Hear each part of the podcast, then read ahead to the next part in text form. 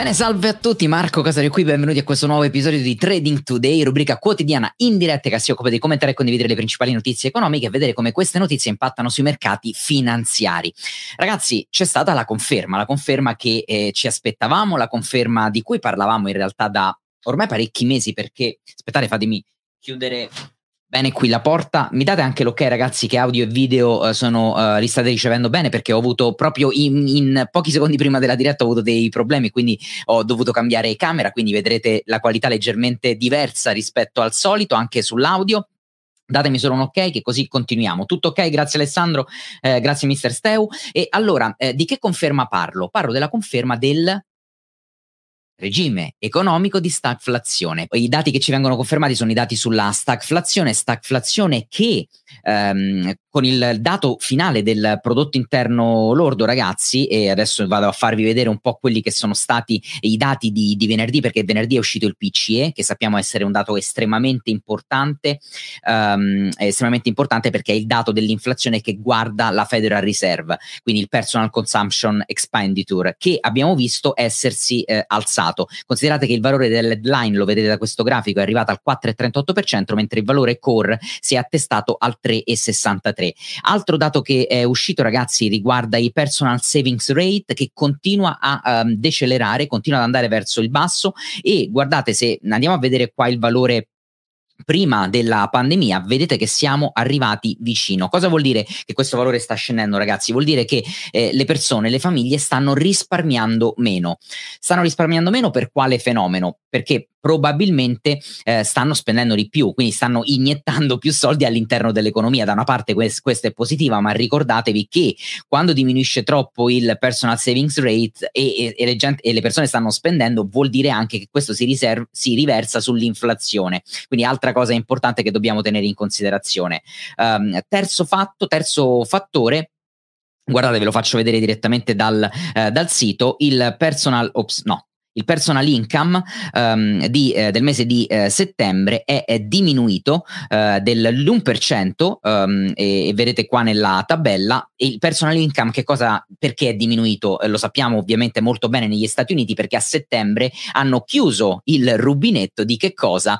Dei, um, hanno chiuso il rubinetto dei, eh, del, della politica fiscale, degli stimoli fiscali, quindi la gente eh, se voleva continuare a prendersi soldi e a mettersi soldi in tasca doveva ritornare al lavoro e sappiamo vediamo che il lavoro, lo vedete anche qui da questo grafico, il lavoro non è ancora tornato ai regimi pre-Covid. Quindi mh, questo è, è, sicuramente un dato eh, importante per quanto riguarda le, l'economia e, e poi eh, non ultimo il dato sul prodotto interno lordo eh, che è andato ben al di sotto delle aspettative e, e ha chiuso a poco più del 3% ehm, per quanto riguarda il trimestre di Q3 con questi dati, ragazzi, chiudiamo il cerchio e possiamo affermare a questo punto con sicurezza, con certezza eh, matematica, statistica, che abbiamo, um, abbiamo um, la possibilità di, um, eh, di, affermare che in Q3 c'è stata stagflazione. Ora la domanda è la stagflazione continuerà o meno? Beh, da come stanno andando i mercati, vi direi che i mercati ci stanno raccontando un'altra, eh, un'altra storia, no?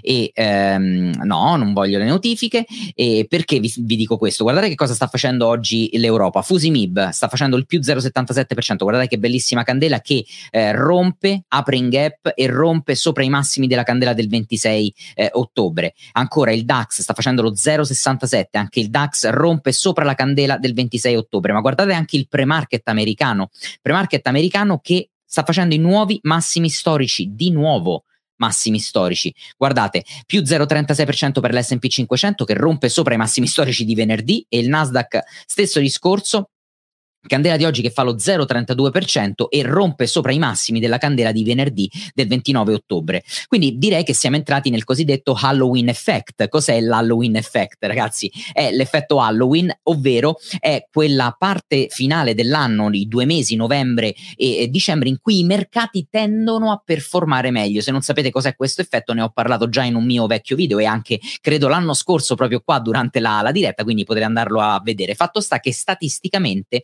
ultimi, le ultime settimane dell'anno sono quelle in cui statisticamente merc- i mercati tendono a performare meglio. Vediamo se eh, sarà così um, uh, se, se, se, succederà questo uh, anche prossimamente per quanto riguarda questa chiusura di anno. C'è Mandri che mi dice Marco ti stai già posizionando per un cambiamento di regime economico?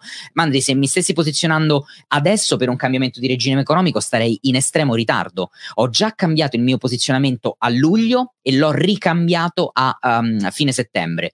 Quindi eh, assolutamente sì, la mia watch list è completamente cambiata, sono cambiati i settori e le industrie che sto tenendo sotto osservazione perché come vi avevo detto stiamo vivendo un momento che è assolutamente eh, transitorio. Nel frattempo ragazzi vi ricordo anche di compilare qui le eh, domande e di votarle e per esempio sono già contentissimo di vedere che la prima domanda è una, è una domanda di analisi tecnica su eh, Audi Yen e eh, quindi continuate a scrivere domande e a votarle perché tra poco oggi la diretta sarà un pochino più, eh, più breve ragazzi ma semplicemente perché, ehm, perché è festa, eh, siamo di meno, siamo solo 280 quindi mh, magari avrò il tempo tempo di rispondere alle domande, la, la, diretta durerà al massimo una mezz'oretta, è veramente un update veloce perché oggi i mercati non sono chiusi, eh. oggi è festa, è festa in Italia, tra l'altro qui in Olanda non è per niente festa, io sono qua come al solito nel mio ufficio, eh, ma importante perché uh, è, um, uh, i mercati stanno aperti quindi secondo me uh, valeva la pena fare un, un update con, con, voi. Torniamo qui sopra o no? Torniamo belle, bene qui sopra e andiamo a vedere um, andiamo a vedere cosa stanno facendo le materie prime perché ragazzi il Um, innanzitutto andiamo a vedere i rendimenti. I rendimenti sono ritornati, si sono riabbassati negli Stati Uniti, vedete, sono ritornati all'interno di questo, uh, di questo rettangolo qui di attenzione, dopo essere, eh, avere, essere, esplosi e aver toccato l'1,7%, siamo tornati all'1,58, quindi non riusciamo ancora ad arrivare a, all'1,6, ma il prezzo sembra almeno aver rallentato e fermato la sua eh, discesa, mentre si sono completamente ehm, eh, diciamo ra- eh, svuotate le volatilità che sono tornati a valori molto molto bassi base, siamo a 19,64 per la volatilità del Nasdaq e siamo a 16,65 per la volatilità dell'S&P 500, quindi volatilità come vedete dal grafico anche molto molto basse e eh, del resto i, mar- i, mercati quando le volatilità, volatilità, sono basse, beh c'è più probabilità che siano neutrali rialzisti eh, viceversa ad avere possibilità invece ribassiste. Oggi il dollaro è fermo, lo vedete è fermo ma dopo la bellissima candela di venerdì, candela che aveva fatto quasi mezzo punto percentuale ragazzi che per una valuta non è affatto fatto poco e oggi le materie prime ne stanno approfittando in realtà di questo dollaro un pochino fermo perché c'è l'oro che sta facendo lo 0,33% e si riporta sui 1790 dollari, il petrolio che si riporta sopra i, eh, gli 84 dollari dopo aver fatto tre candele partendo 20, dal 28 settembre, vedete ha recuperato la candela ribassista fisiologica a questo punto del 27 settembre, il rame è fermo ma il rame è fermo dopo una discesa che lo ha portato, ha riportato il prezzo sulla media a 50 periodi, vi faccio notare anche un'altra un'altra cosa, come si stanno schiacciando le due medie, quella a 50 e quella a 200 periodi. Natural gas che eh, perde anche oggi l'1% quasi eh, e dopo essere tornato a far visita a questi massimi qua del 6 eh, ottobre, vedete è stato di nuovo respinto e di nuovo in prossimità della media anche lui a 50 periodi. Bitcoin, andiamo a vedere che cosa sta facendo perché Bitcoin oggi si era riportato a 62 mila dollari che ha perso adesso da poco ma siamo a 61.843 mentre anche se come lo dicevo nella diretta, lo dicevo nella diretta di, di Instagram ragazzi vedrete che eh, eh, le protagoniste sono soprattutto le altcoin. Um, eh, Ethereum sta facendo il 2,55, ma, ma, guardate qua, Solana sta facendo il 7,63, Polkadot sta facendo il 7,21, eh, Shiba Inu sta facendo il 14, Dogecoin sta facendo il 3%. Quindi diciamo che eh, sembra proprio che le altcoin si stiano muovendo di più eh, sia di Bitcoin che addirittura di Ethereum. Interessante questo comportamento.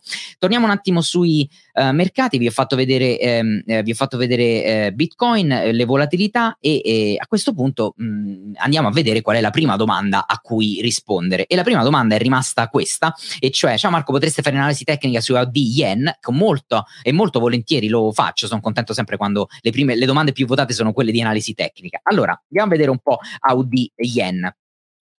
Capiamo un secondo che cosa sta succedendo. Beh, guardando il grafico, quello che vedo è che in questo momento il, um, il dollaro australiano ha una forza relativa rispetto al, allo yen giapponese che evidentemente sta soffrendo. No? Infatti, che cosa è successo qua? Guardate, andiamo a vedere un attimo, eh, guardiamo da uh, più alto livello. Beh, quello che noto immediatamente è questa struttura qui, che è stata una struttura importante su cui il prezzo ha provato a rompere parecchie volte. Guardate, qua era a marzo, ci ha provato il 7 maggio, ci ha provato ancora eh, a giugno, non c'è mai riuscito e vedete come il prezzo piano piano è stato respinto ed è crollato, è sceso, è sceso sotto la media 200 periodi. Poi però c'è stato questo Beh, non posso definirlo un doppio minimo a, a dire la verità, eh, perché eh, vedete che il prezzo non è tornato a far visita a questi valori, ma a un certo punto ha preso ed è esploso, ragazzi, ed è veramente esploso. Guardate, esploso qui facendo quasi un 10% e soprattutto ha rotto con la candela del 19 ottobre questa resistenza, le, la, è tornato indietro a testarla e adesso vedete che si sta un po' comprimendo. Quindi eh, che cosa possiamo, possiamo uh, affermare qua? Che c'è stata una grande reazione a partire dal 23 agosto d- sul dollaro australiano, che eh, vi ricordo comunque stava già performando bene rispetto allo yen, no? C'è stato questo momento che è partito il 27 ottobre ed è terminato il 17 marzo con questo impulso rialzista e poi c'è stato questo ritracciamento piuttosto profondo. Andiamolo a misurare questo ritracciamento, ragazzi. Andiamolo qua a misurare. Beh, vedete che il prezzo no, invece è arrivato proprio sul livello 61,8. Pensavo fosse arrivato un pochino più sotto. Vedete come il prezzo è stato all'interno del ritracciamento di questo impulso. Eccolo qui, no? Il prezzo è tornato, eh, è tornato in basso e, e, ha rimbalzato effettivamente, quindi potrebbe, potremmo stare nella eh, fase, nella seconda gamba rialzista. In questo caso dove potrebbe arrivare questa gamba rialzista? Ma di solito io uso l'inversione di Fibonacci dallo swing low allo swing high, quindi l'inversione ragazzi, e mi segno, mi segno i valori tra il 127,2 e il 161,8. Quindi vuol dire che, aspettate fatemi mettere così, Vuol dire che nel caso in cui continuasse questo impulso rialzista, potrebbe arrivare intorno a questi valori, il che non vuol dire mh, mm, nessuno deve fare nessuna operazione, non vuol dire ah Marco ha detto che arriverà lì il tasso di cambio, no, perché eh, quello che dovete avere è una strategia che vi dice esattamente quando entrare a mercato, perché il, il timing sull'entrata è importante. E vi dico Un'altra cosa, con questa grande esplosione, per me qui non c'era nessun segnale di entrata. Beh, un segnale di entrata potevate prendervelo qui quando il prezzo ha creato questo piccolo, piccolo triangolo, vedete, ascendente, eccolo qui, nemmeno bellissimo dal punto di vista geometrico. Fatto sta che è stato rotto con la candela dell'11 ottobre, candela che ha fatto dal punto di vista percentuale ha fatto un bel movimento, ha fatto lo 0,30% e poi il prezzo infatti ha proseguito. Quindi se avevate una strategia di eh, inversione del trend, questa poteva essere eh, l'entrata giusta. Eh, oggi di certo per quanto riguarda le mie strategie l'entrata giusta non, eh, non c'è. Ok. Uh, andiamo a vedere un po' qui la seconda uh, domanda, ragazzi, che avete um, settori che performano meglio in uh, stagflazione. Allora, ragazzi, attenzione ad una cosa: um, la stagflazione c'è stata in Q3, è finita, ok? È, alta- è probabile che non continui in Q4. E ve lo dico, non ve lo dico solo io, e, e, e, ve lo dico io semplicemente perché i dati ce lo stanno comunicando, ma se guardate e guardate con attenzione, anche il mercato si è posizionato per un movimento diverso dalla stagflazione in questo ultimo quarter. Perché dico questo? Beh, vi faccio vedere due cose. Uno, il eh, Russell 2000, il Russell 2000 in stagflazione, cioè vuol dire le eh, small cap americane, eh, tendono a performare eh, negativamente e, e, così non è successo, perché se guardate in Q3, vedete qui eh, le, eh, c'è stato un periodo di lateralizzazione, ma addirittura è partito un, eh, un impulso rialzista. Quindi il Russell non sta soffrendo um, come, come, dovrebbe.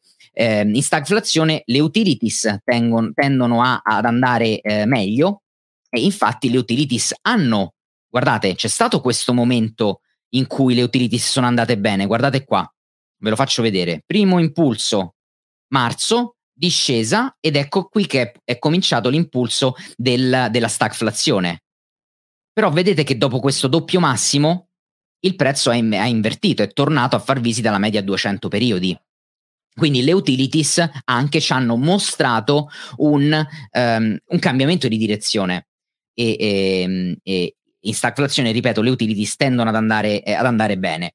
Quindi mh, questo per dirvi, eh, attenzione, attenzione ad una cosa eh, importante perché in Uh, stagflazione, ripeto, uh, potremmo, uh, do- anzi, vabbè, gli studi- i miei studenti lo sanno, potremmo non esserci eh, assolutamente eh, non trovarci più in Q4 in stagflazione, ok? Ecco perché chi sta performando bene adesso, ragazzi, un'altra cosa per farvela eh, vedere, no? Chi sta performando bene? Il financial, guardate XLF, guardate qua. Eh, I financial non vanno bene in stagflazione. Chi sta performando bene? XLE, gli energy, Guarda, guardate che bellissima inversione, annullamento completamente del test e spalla. E l'energy non va, non performa bene in stagflazione. Um, hai shares consumer staples. US. Guardate, consumer staple tende a non um, performare bene in stagflazione, eppure non stanno performando male. Ecco perché vi dico sempre, ragazzi, è importante non solo guardare i, um, guardare i dati, guardare la macroeconomia, ma mai perdere contatto con la finanza. Ok? perché la finanza e i grafici in realtà sono eh, la parte più, vicino a, più vicina a quello, alle nostre decisioni finanziarie e, come vi ho detto più volte nelle dirette, abbiamo visto una, uh, abbiamo visto un posizionamento molto preciso della, uh, de, degli investitori sui mercati finanziari che ci, ha, ci, ha fatto, ci aveva fatto capire che la stagflazione non sarebbe durata a lungo. Quindi eh, attenzione a posizionarvi. Posi- il posizionamento giusto per la stagflazione, ragazzi, era a luglio. Era lì che bisognava posizionarsi per la reflazione, non adesso. Um, potresti fare analisi tecnica su IQQH. Allora, andiamo qui, IQQH. Si tratta dell'ETF del uh, Global Clean Energy. E beh, qui vediamo innanzitutto questo grande declino vedete con il prezzo che si è portato sotto la media a, a 200 periodi. E poi questo grande periodo di um, eh, lateralizzazione, vedete il mercato quanto ha lateralizzato. La cosa positiva è che praticamente eh, l- eh, la media 50 periodi ha sempre eh, usato, eh, ehm, eh, è sempre stata usata come supporto. Fatto sta che da questo rettangolo siamo usciti il 19 ottobre e, qual- e qualcosa è partito. Ora, qual è il problema di questo ETF, ragazzi? Che dal punto di vista tecnico qui incontrerà parecchi ostacoli. Guardate, vi segno, vi segno un po' tutte quante le resistenze che può incontrare. Una qui, questa è un'altra, ve ne segno un'altra qui, guardate, e poi ancora questa. Vedete quante resistenze sul cammino può incontrare questo ETF. Quindi, se ci dovete fare analisi tecnica, beh, starei molto attenti a quando entrare soprattutto di valutare il vostro il rapporto rischio-rendimento, perché eh, quello sarebbe eh, fondamentale. Adesso il prezzo vedete è salito, potrebbe che cosa fare che cosa? Arrivare intorno a questi valori, ritracciare, magari sto facendo delle ipotesi ragazzi, eh, eh, potrebbe ritracciare, tornare a far visita alla parte alta di questo rettangolo che coinciderebbe anche con il livello 38,2 e 61,8 per poi Confer- se, se, vuole confermare, se ave- avesse intenzione di confermare questo impulso rialzista, tornare poi a crescere. Quindi al- a- io non è adesso che valuterei un'entrata long, l'entrata long c'era sulla rottura di questo eh, rettangolo. Qui, eh, mm, fatemelo disegnare meglio, eccolo qua il rettangolo di attenzione, qui c'è stata la compressione dei prezzi, oppure potrei usare analisi volumetrica, fixed range,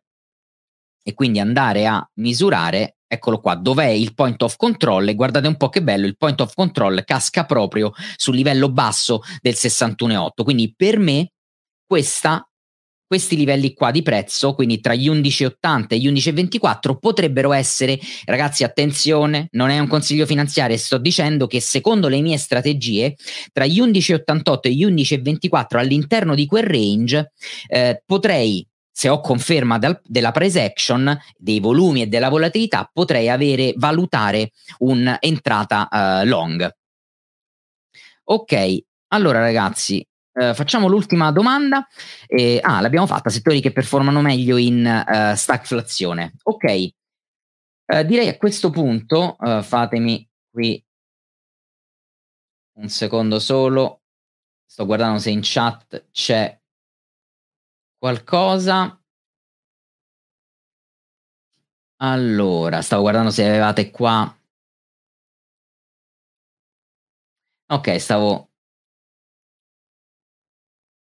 Perfetto, no, stavo guardando quello che avevate scritto sulla, sulla, chat. Bene ragazzi, direi che per la diretta di oggi eh, è tutto, diretta più veloce, del resto in Italia è festa e io mi metto invece a lavoricchiare con calma proprio perché dall'Italia non avrò nessun disturbo visto che spero che vi state godendo la, um, la giornata. Noi ci vediamo domani per una diretta eh, diciamo a tempo pieno, ci vediamo sul canale Telegram, ci vediamo sul canale Instagram che continua, eh, abbiamo avuto la diretta anche alle 12 sul canale Instagram, se non la vi- l'avete vista andatela a vedere, la stiamo facendo ormai tutti quanti i giorni. Noi ci vediamo prestissimo, grazie mille per l'attenzione, buon trading a tutti, ciao.